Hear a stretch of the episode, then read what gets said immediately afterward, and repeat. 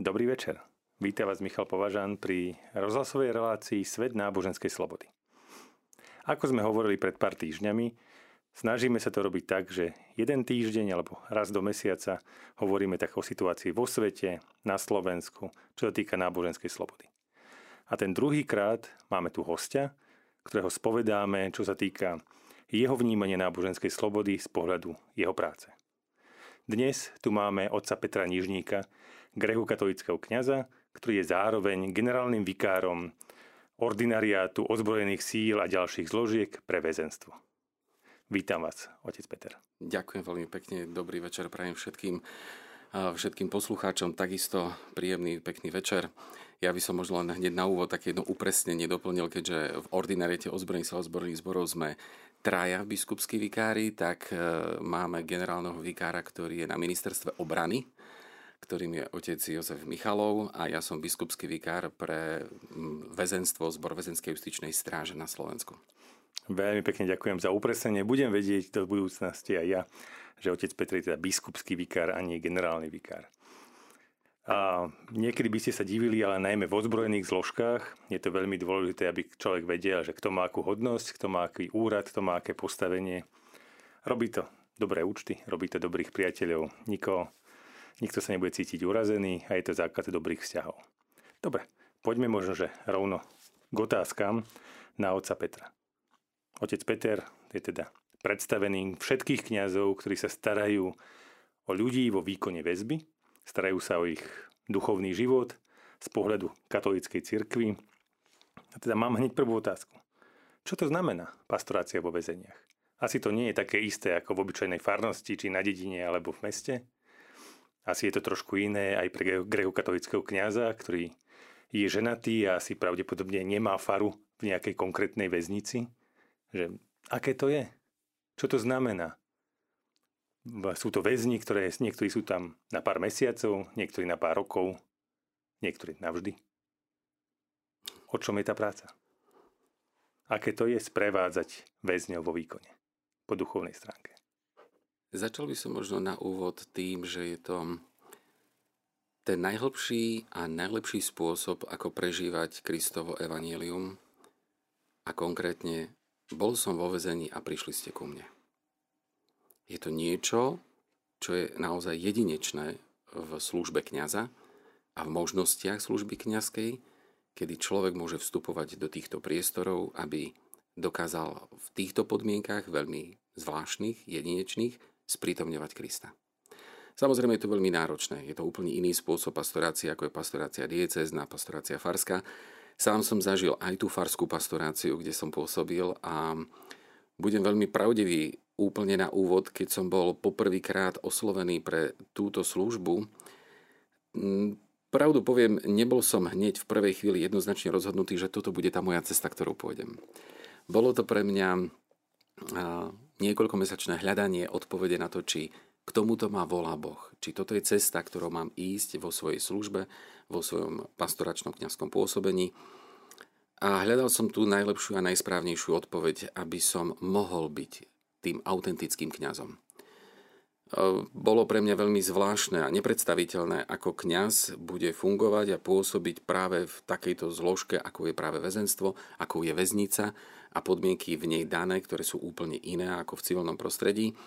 Bolo tam veľa zvláštností, ktoré som si na úvod nevedel predstaviť a hľadal som sám v sebe odpovede, ako budem ďalej realizovať, uskutočňovať, prežívať svoje kňazstvo.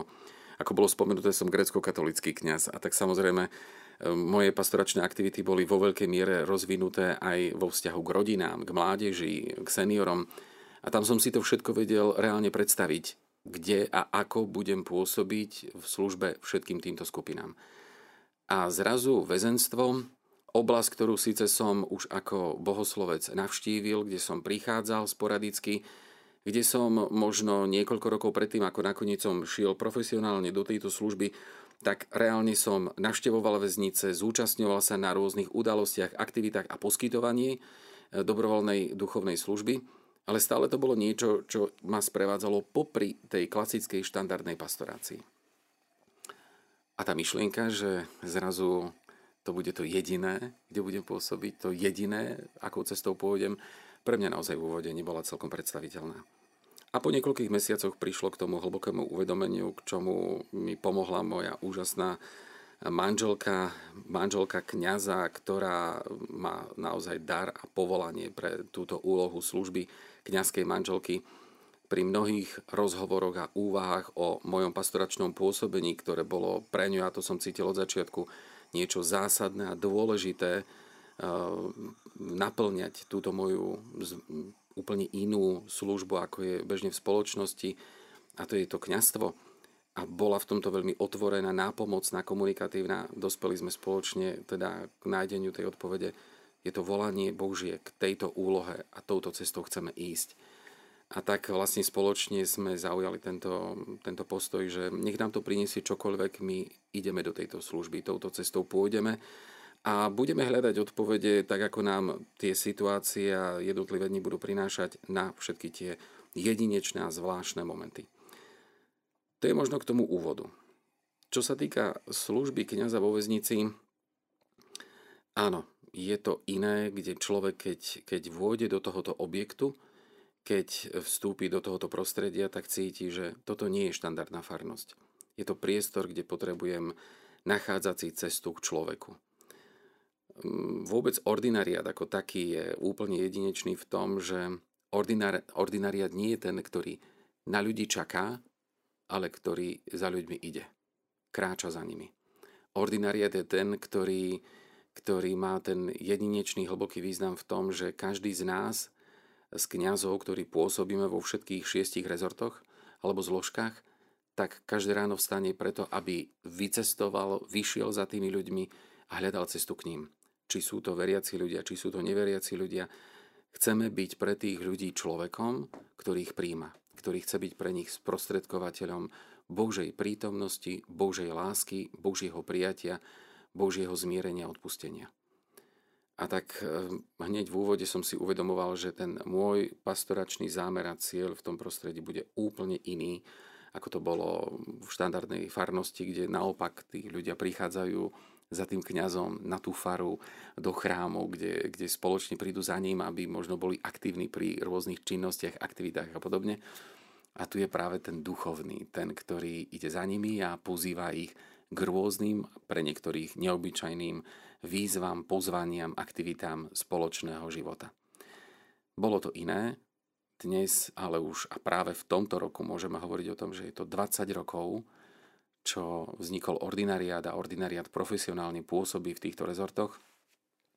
A za tých 20 rokov aj vo väzenstve my sme mali možnosť a príležitosť zadefinovať úlohu, postavenie, potreby a načítať to všetko, čo potrebujú títo ľudia v tom prostredí. Mhm. Keď ste hovorili ten, ten Ježišov citát, bol som vo väzení a prišli ste ma navštíviť, tak som si uvedomil, že vlastne my vždy, keď počujeme, alebo aspoň ja osobne, keď počujem túto časť písma, tak si predstavujeme Ježiša. Človeka nevinného, ktorý bol vo väzení. Ale my si obyčajne myslíme, že v slovenských väzniciach tie tisíce mužov a žien nie sú nevinné.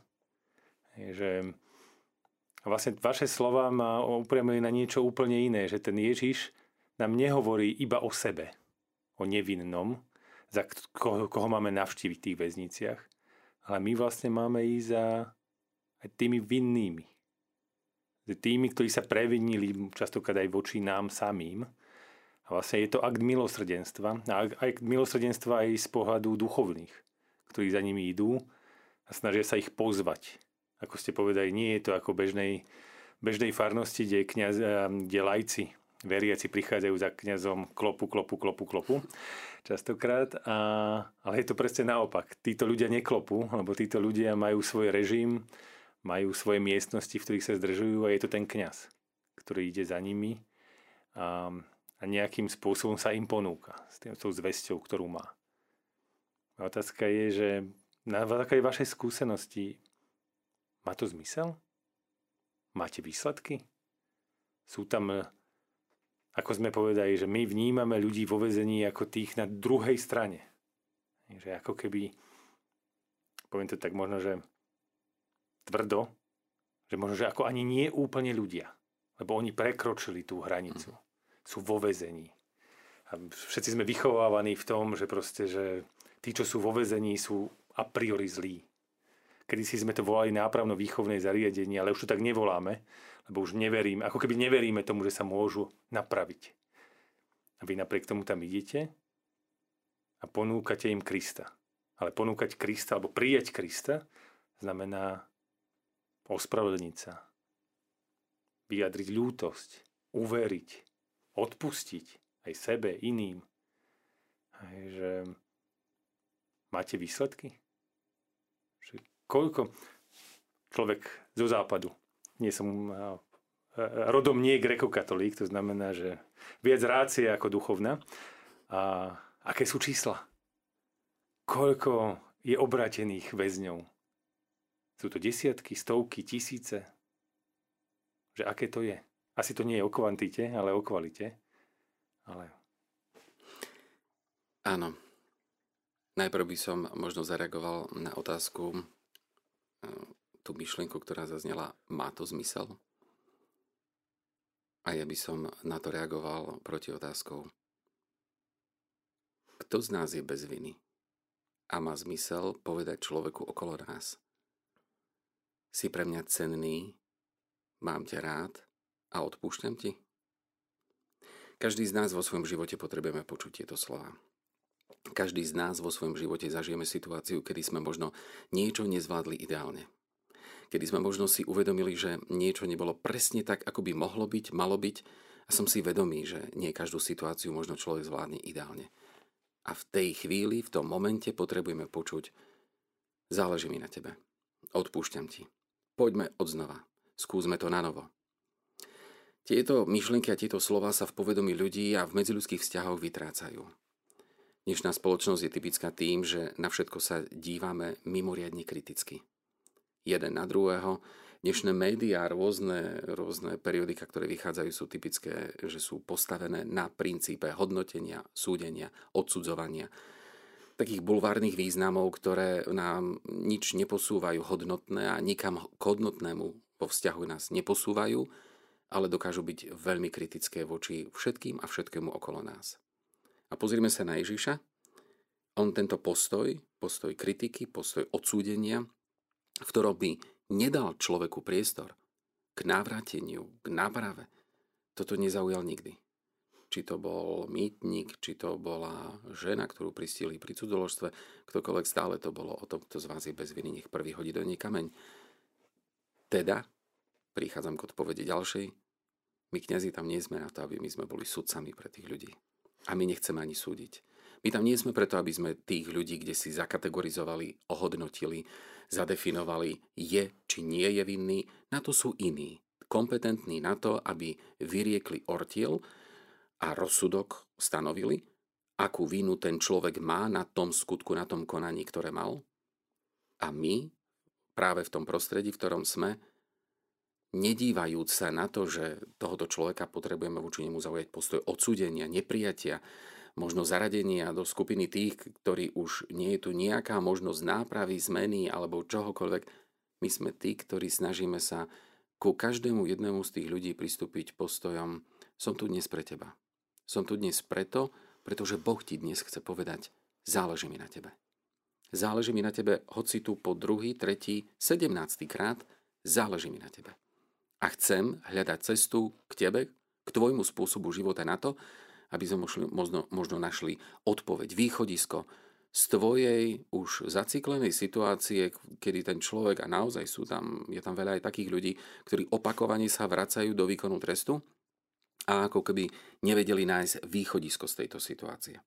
Pamätám si jedného pána, keď môžem takú, takú skúsenosť. Bol to pán, ktorý bol asi 12 krát súdne trestaný a boli to menšie veci, väčšie veci. Keď som sa s ním prvýkrát stretol, ako som prechádzal od diely a prechádzal som tie cely a prvýkrát, keď ma videl a prišiel som za ním s ponúkou, tak mi tak úplne jednoznačne a kategoricky povedal, pán Farár, nehnevajte sa, ale mňa tieto veci vôbec nezaujímajú. Ako rešpektujte to, že naozaj toto nie je niečo, čo by ma zaujímalo. Ja som bol samozrejme plne to rešpektujem, to je vaša slobodná voľa, takže som na to reagoval s tým, že rešpektujem to. Prehodili sme pár milých slov, porozprávali sme sa a ja som opäť ďalej. Samozrejme mi to nedalo. Pre mňa ten človek je stále človekom a to v prvom rade. A tak vždy, keď som prišiel na tento oddiel, tak vždy na novo som prišiel na tú celú. A keď som otvoril po druhý krát tie dvere, to okienko, aby som eh, pozdravil a prihovoril sa, on reagoval i hneď, úplne spontánne na mňa so slovami Pán Ferrari už vám vravel, že ja o toto... Aj, nie, nie, nie, nie, v poriadku, ja to plne rešpektujem, v žiadnom prípade vás nikam nevolám. Ako sa máte, povedzte mi. Á, tak sme prehodili pár slov, porozprávali sme sa a ja som opäť šiel ďalej. Takto som sa vždy tam zastavil, vždy sme sa na chvíľočku porozprávali, až prišiel jeden deň, kedy som opäť takto zašiel, pozdravil ho a on hneď na úvod ma stopol, že vynechajme tieto zdvorilosti. Pán Farar, to je tam nemôžem ísť medzi vás? Môžete, ale ja vás tam nevolám. Povedali ste mi raz, že toto je niečo, o čo nemáte vôbec záujem a čo vás vôbec nezaujíma, ja to plne rešpektujem, ale ste pre mňa človek, ktorého chcem pozdraviť, chcem vedieť, ako to zvládate, ako to prežívate a čo všetko sa odohrá vo vašom živote, nič viac. Som tu preto, aby sme mohli sa zdieľať o tom, čo prežívame. A prišiel. Prišiel na toto stretnutie vtedy a to bol ten zlom, kedy začal chodiť. Začal prichádzať, najprv si sadal v kaplnke úplne dozadu, do posledného radu naozaj ten postoj tela bol pre mňa taký jednoznačný, že no, to som zvedavý, o čom to tu všetko bude. Ale prichádzal pravidelne a postupne z toho posledného radu, v ktorom bol, sa presunul až do prvého. Nakoniec bol odsúdený a ostal v tej istej väznici, kde som sám pôsobil. A tak už prichádzal nie ako obvinený, ale už ako odsúdený a chodil na každú jednu aktivitu, na ktorú mohol prísť. Sedel v prvej rade Ba dokonca sa stal tým človekom, ktorý keď niekto niečo si zašepkal, tak sa otočil a povedal, na čo ste sem prišli? Baviť sa, rozprávať sa alebo počúvať? Tak ticho. Prišlo mi to úsmevné, pretože bol to človek, ktorý na začiatku toho všetkého to bolo presne naopak. A možno by teraz mi kto si položil otázku, došlo k obráteniu? Neviem. Boh bude sudcom. A to je to podstatné v našej službe. Ani v tejto oblasti sa nestávame hodnotiteľmi. Ani v tejto oblasti nejak e, nestanovujeme si nejaké kritéria, podmienky na to, koľky sa obrátila. Čo znamená obrátenie? A o tom by sme mohli opäť viesť diskusiu, čo vlastne v živote človeka znamená obrátenie. To nedefinujem. A nikto z nás. Ale robíme všetko preto, aby sme dokázali v tomto prostredí, a zvlášť v tomto prostredí, úplne jedinečným spôsobom sprítomňovať Krista. To je základná charakteristika kňaza. Žiť svoj život tak, aby sme dokázali strácať identitu seba a získavali identitu Ježíša Krista. To, čo ma zaujalo na vašich týchto slovách, bola, bolo slovo sloboda. Keď ste za ním prišli, tak ste mu povedali po jeho odmietnutí, že je to jeho slobodné rozhodnutie. Napriek tomu, že je vo väznici, nemôže pred vami uísť, Stále má tú slobodu.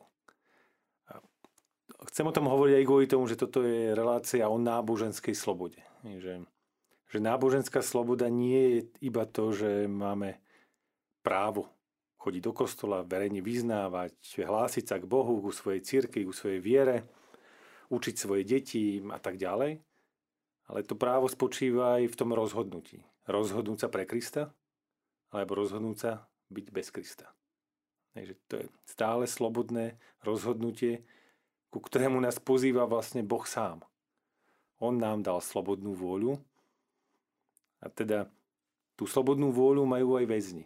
Napriek tomu, že čokoľvek urobili, ako ste povedali, vy tam nie ste sudcami, odsúdil ich niekto iný. Ani to obrátenie neviete posúdiť, nevieme to posúdiť.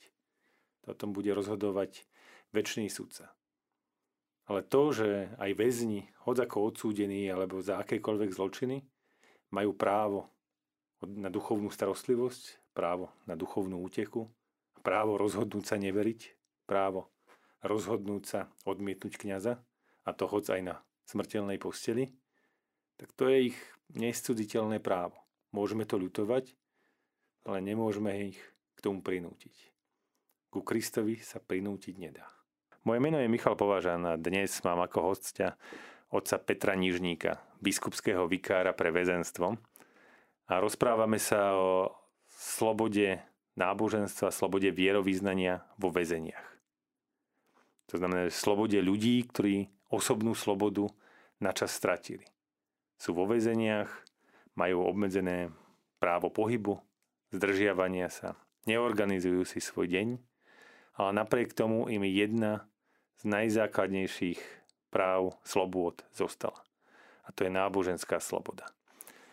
Doteraz sme hovorili možno viac o tom tak, tak všeobecne, hoci otec Nižník to nakoniec zakončil príbehom muža, pána, 12 krát trestaného, ktorý na, na, na začiatku odmietol a nakoniec sa stal, teraz to preženiem úplne, takou babkou v prednej lavici, ktorý, ktorý napomínal tých ostatných, nie tak zorientovaných vo viere a náboženstve a spoluväzňov. V istom zmysle, že krásny príbeh, nevieme, čo sa s tým mužom stalo, či sa vrátil 13. krát do väzenia, alebo došlo k skutočnému obráteniu ako otec Nižník povedal, Boh bude tým sudcom, on vie, že či to zmenilo jeho srdce, alebo bola to proste, že iba forma. Možno, že teraz sa posúňme k niečomu, niečomu trochému odlišnejšiemu. A otec Nižník ste biskupským vikárom. Inými slovami máte na starosti obrovské množstvo agendy, kňazov, väzňov. Čím aké to je, že v čom je špecifická tá vaša osobná služba. Nie len kňaza pre väzňov, ale dnes administrátora. Čím žijete? Je to také isté ako, ako biskupský vikár pre ozbrojené sily Slovenskej republiky? Alebo je to vaše niečím iné? Niečo sa mení, niečím, niečím, niečo vás teší, čo ste dosiahli počas svojej služby? Ak by som mal porovnať úlohu, službu kolegov biskupských vikárov, či už na ministerstve obrany alebo ministerstve vnútra, agendy máme veľmi podobné. Je to starostlivosť o administratívne zabezpečenie, organizáciu, usmernenie, riadenie všetkých duchovných v rámci svojich vikariátov. Tej administratívy je veľa, to pripúšťam je rozvinutá práve na to, aby vo všetkých väzniciach, ktorá každá jedna z nich je úplne jedinečná, bol ten systém poskytovania duchovnej služby čo najlepšie a najkonkrétnejšie zadefinovaný pre tie potreby, ktoré je potrebné tam rozvinúť. V každom prípade tá moja služba je, povedal by som, úplne iná, ako by bola za iných, možno všedných alebo diecezných podmienok, pretože je to stále také prepájanie, synchronizovanie medzi cirkevným právom a tou štruktúrou cirkevnou a služobným úradom. Pretože pôsobíme vo väzniciach, kde je určitý režim, určitý poriadok, určitá disciplína, určité špecifické podmienky pre výkon služby toho duchovného, kde je vždy dôležité nájsť správny súlad, mm, takú kompatibilitu medzi pôsobením duchovného, ktorého úloha je jasne zadefinované v kódexe kánonov a touto špecifickou službou, do ktorej chceme e, vstupovať všetci kňazi, ktorí pôsobíme v ordinariate veľmi efektívne na to, aby sme túto službu poskytovali. Ešte ak by som mohol, ak by som mal porovnať duchovnú službu v iných rezortoch, ako je ministerstvo obrany, čiže v armáde, v polícii, v colnej správe, v hasickom záchrannom zbore, v horskej službe a väzenstvom, tak je tu jeden zásadný rozdiel. Vo všetkých rezortoch duchovní, ktorí tam pôsobia, majú na starosti duchovnú starostlivosť o príslušníkov daného rezortu, zamestnancov daného rezortu a ich rodinných príslušníkov. A vo väzenstve tu je to jedinečné v tom, že okrem duchovnej starostlivosti o príslušníkov, zamestnancov ich rodiny, spadajú do duchovnej starostlivosti aj osoby pozbavené osobnej slobody. Či už sú vo výkone väzby alebo vo výkone trestu. A tam nastupuje opäť ďalší rozmer na to, že táto služba kňaza v tomto rezorte opäť vyžaduje si toto prostredie, vyžaduje si to ten spôsob tej služby práve tu, musí byť iný. Pretože ten človek, ten kňaz, ktorý pôsobí vo väzenstve, potrebuje tú svoju identitu kňaza oveľa konkrétnejšie zadefinúvať v tom prostredí, práve kvôli týmto osobám, ktoré sú pozbavené osobnej slobody, na to, aby, aby boli títo duchovní v tých podmienkach rozlíšiteľní, identifikovateľní, že to je človek, ktorý nie je súčasťou všeobecného systému na to, aby bol len radovo zaradený do systému daného rezortu, ale aby v tom rezorte bol takou výraznou osobou a výrazným prvkom v tom, že je kňazom. Dokonca, keďže už 20 rokov sám pôsobím vo väzenstve, a teraz to bude úplne presne o niekoľko dní zadefinované alebo završené tých 20 rokov môjho pôsobenia v ordinariate a konkrétne vo väzenstve, Jednu vec som dokázal už rozlíšiť a poznať pred rokmi, že kolegovia, ktorí tam pôsobia v týchto, v týchto väzniciach, oni od kňaza neočakávajú ďalšieho kolegu. Neočakávajú od kňaza, že to bude ďalší strážny, ďalší referent režimu, ďalší pedagóg. Oni očakávajú od kňaza, že to bude náš kolega kňaz. A bude kňazom. Bude tou jedinečnou osobou, ku ktorej môžu pristúpiť aj práve tí kolegovia, tí príslušníci v tom najvyššom stupni dôvery, že s ním môžu riešiť všetko. Osobné veci, manželské, rodinné, pracovné, akékoľvek veci a môžu za týmto človekom prísť s touto absolútnou dôverou. Toto je, toto je kľúčový moment, ktorý som sám počas 20-ročnej kňazskej služby vo väzenstve pochopil, že toto je niečo, čo je našou cestou. Práve preto, aby sme pre týchto ľudí boli autentickí tým, kým sme a tým, kým máme byť. Už len na základe dekretu, keď nás pán výskup posielal všade tam, kde sme. A pritom v každej väznici aj v každom rezorte, či už máme väzenstvo, políciu, armádu, colnú správu, máme farnosti. Dnes sú to už zadefinované farnosti. Čiže podľa i kódexu sú to farnosti, kde ten kňaz reálne e, pôsobí medzi tými ľuďmi ako, ako Kňaz, ktorý sa stará o sebe zverený ľud po každej stránke to, čo oni budú potrebovať. Preto to je vo väzenstve veľmi jedinečné, pretože on nie len, že má tam práve tých kolegov, ale on popri tom v, opäť v upravenom a prispôsobenom režime vstupuje do životov týchto ľudí pozbavených osobnej slobody na to, aby im priniesol tento obraz Krista. V tomto je to náročné.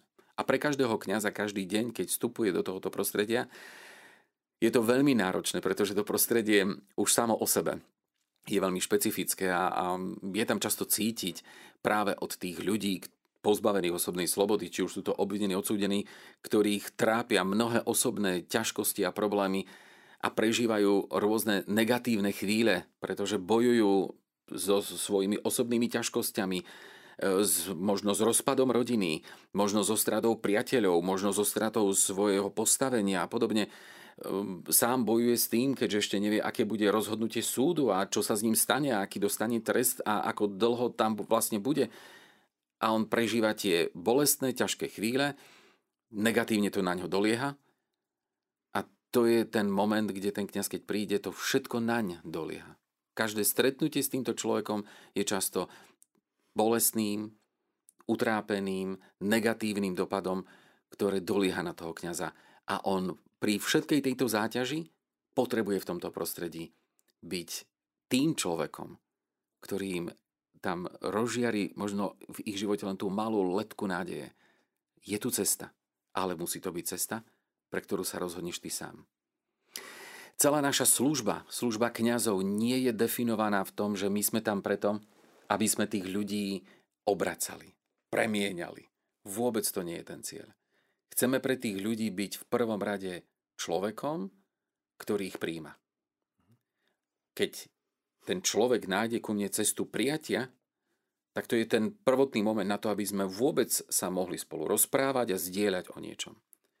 To, že on má za sebou už niečo, čím prešiel, a možno je to aj nejaký dôvod, príčina, prečo je tu, To je jeho osobná vec, o ktorej sa môžeme rozprávať, keď on sa na to bude cítiť, že je pripravený.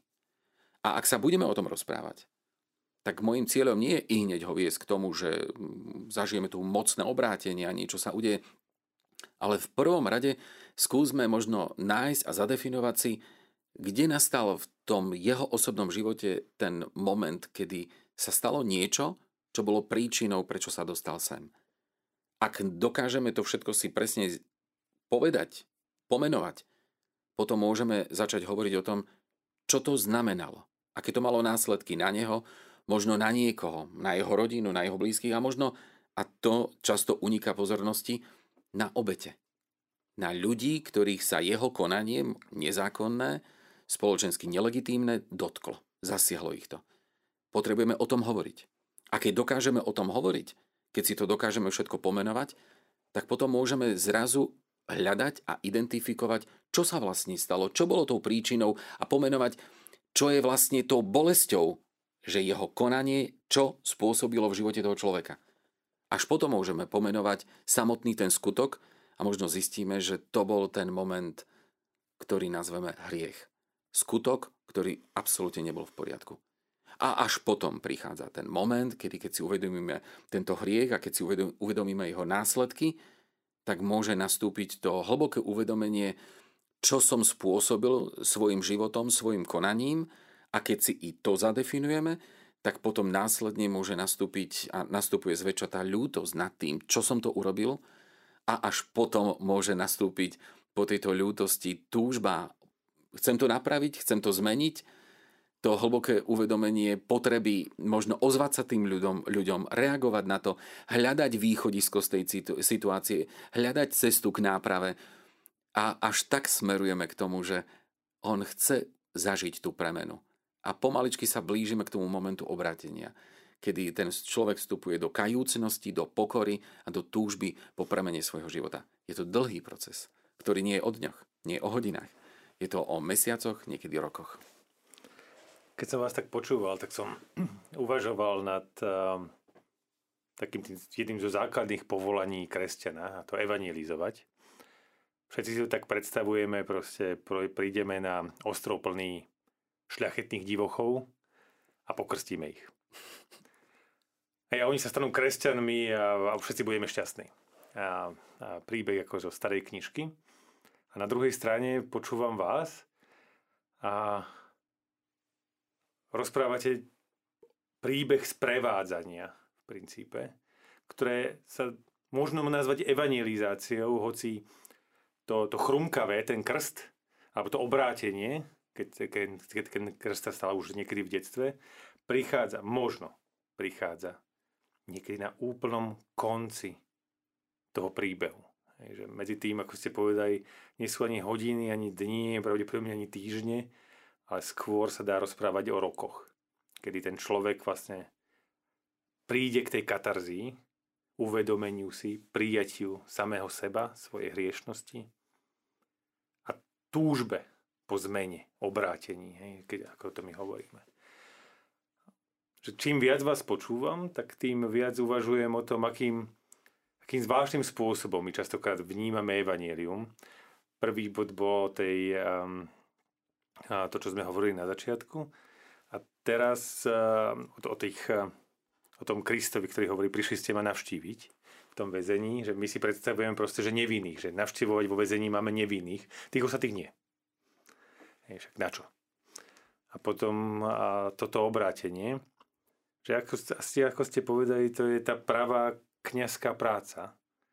Len vlastne, že za normálnych okolností kniaz nemá čas a kapacitu to robiť.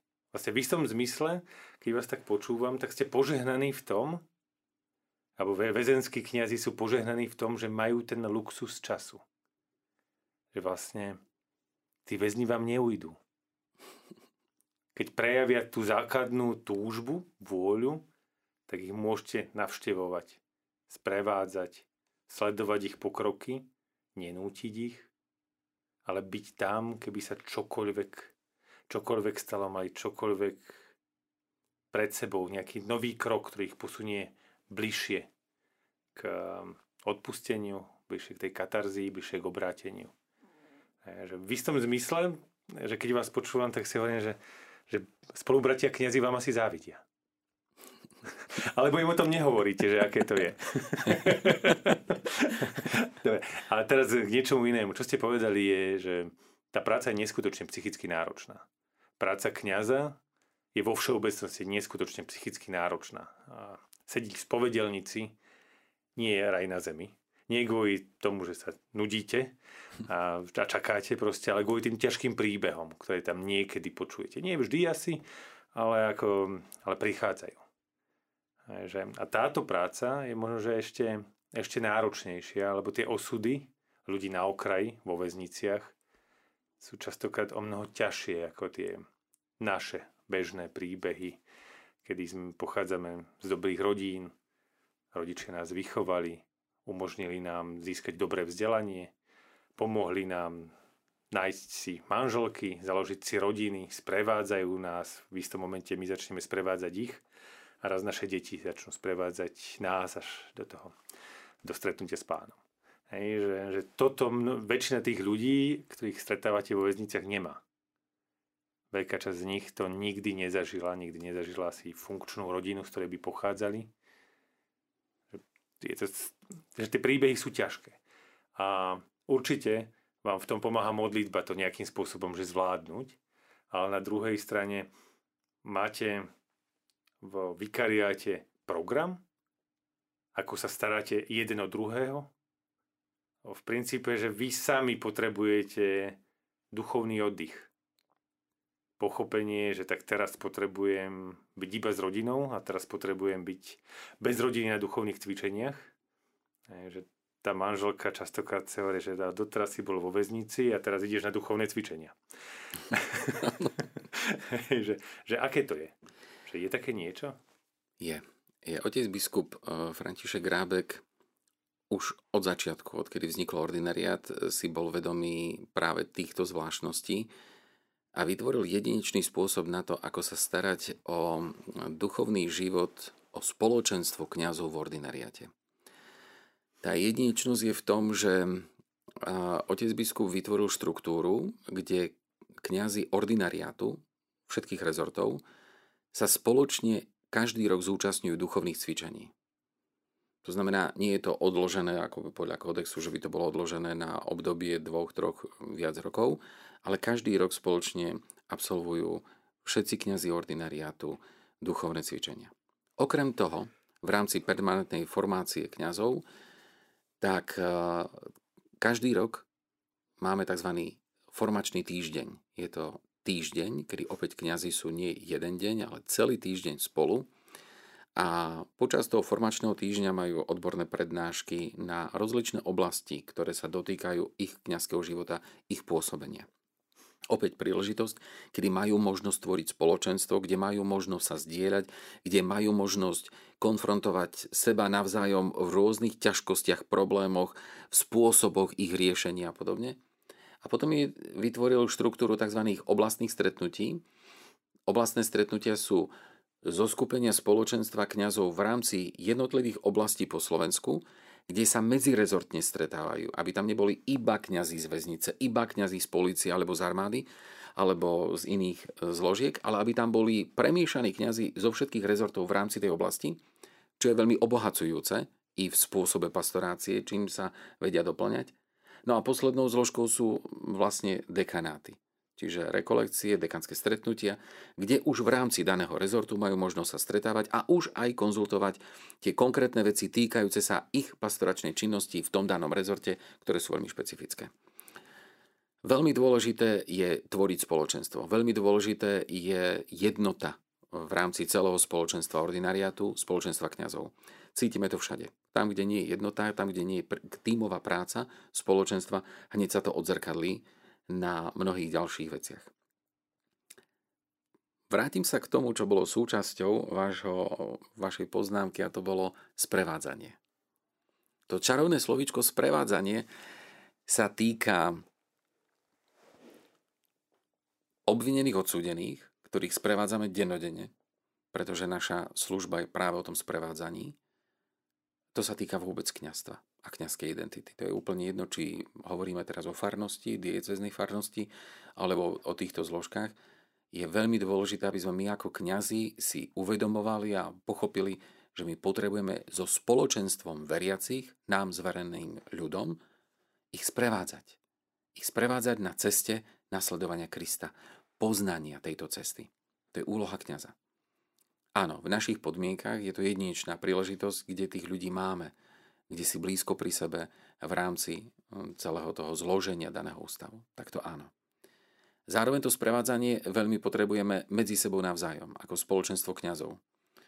Každý z nás prechádza v tejto náročnej službe rôznymi oblastiami, kde potrebujeme ako bratia byť pospolu. Keď ste úplne na úvod sa opýtali a hovorili ste o, o mojej službe, o mojej funkcii a o tom všetkom, ja svoju službu a svoju funkciu vnímam ako službu, ako službu bratom. Svoju funkciu nevnímam nejak inak ako to, že som tu preto, aby som bol pre všetkých svojich bratov v rámci vikariátov, v rámci nášho vikariátu bratom, ktorých sprevádza, ktorý je pre nich nápomocný na to, aby v tých špecifických podmienkach každého väzenského zariadenia, každého toho ústavu, ktorý je jedinečný, aby som ich mohol sprevádzať a oni, aby mohli čo najlepším spôsobom realizovať svoju službu. Čo musím povedať po tých 20 rokoch a zvlášť aj teraz, veľká vďaka rezortu. Ja môžem hovoriť naozaj za svoj rezort plnohodnotne, Veľká vďaka rezortu, kde pôsobíme, všetci veľká vďaka podmienkam, ktoré tento rezort vytvára, pretože v dnešnej dobe podmienky, ktoré vytvorili vedenie rezortu Zboru väzenskej justičnej stráže, riaditeľi jednotlivých ústavov, vytvorili podmienky na to, že my máme v každej väznici vytvorené podmienky na ako liturgický priestor, to je kaplnka, kde tí ľudia sa môžu schádzať, kde tí ľudia sa môžu stretávať, tvoriť to spoločenstvo, kde kňaz má tú jedinečnú príležitosť ich sprevádzať touto ich cestou. A zároveň sú tam podmienky vytvorené na to, aby aj pri iných činnostiach, aktivitách mohol realizovať túto svoju pastoračnú službu. Bez spolupráce, bez tímovej práce nič nefunguje a nedokážeme sa nikam pohnúť. A tak si to veľmi intenzívne uvedomujeme, že e, duchovná služba v týchto podmienkach nemôže byť izolovaná sama v sebe. Na to, aby mohla žiť, aby mohla fungovať, aby mohla a bola realizovateľná, potrebuje spoluprácu všetkých tých zložiek dookola. Toto si uvedomuje pán biskup a snaží sa aj v komunikácii so všetkými týmito rezortmi hľadať spôsoby na to, ako čo najlepšie to zadefinovať na to, aby tá služba bola o službe človeku a aby aj ten spôsob jej koordinácie, riadenia a usmernenia bol čo najefektívnejší. Ja keď som o tom diskutoval aj s pánom generálnym riaditeľom zväzu, zboru väzenskej justičnej stráže, tak on vnímal výrazný prínos kňazov alebo pastorov vo väzenstve. Presne v tom sprevádzaní, že v tom v tom, že dávajú väzňom šancu. On sám je dlhoročný riaditeľ jednej z väzníc, konkrétne v Nitre. To znamená, že pozná to zo svojej, zo svojej životnej skúsenosti. Vidí, ako to tých väzňov môže meniť.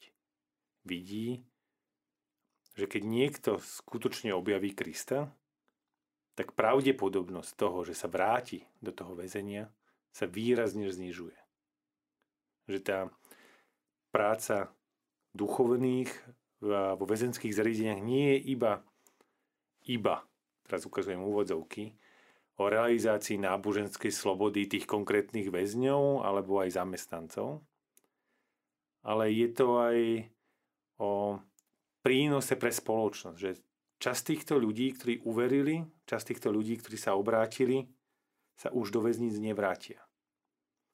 A čo som sa rozprával s niektorými, alebo čítal odborné články na túto tému, tak sa ukazuje, že skutočne o mnoho väčšie percento obrátených mužov a žien vo väzeniach sa nevracia do tých väzení oproti tým, ktorí proste, že žiadnu duchovnú, žiadne duchovno ako keby nenašli v tých väzeniach. možno ho odmietli, možno im to nebolo dobre sprostredkované, čokoľvek, proste nenašli to. Vyšli a vrátili sa. Takže tá viera, Kristus sám, proste pomáha týmto ľuďom ako individuám, ako, ako jedincom, konkrétnym ľuďom, ale pomáha vlastne aj spoločnosti, lebo ich vracia späť do života.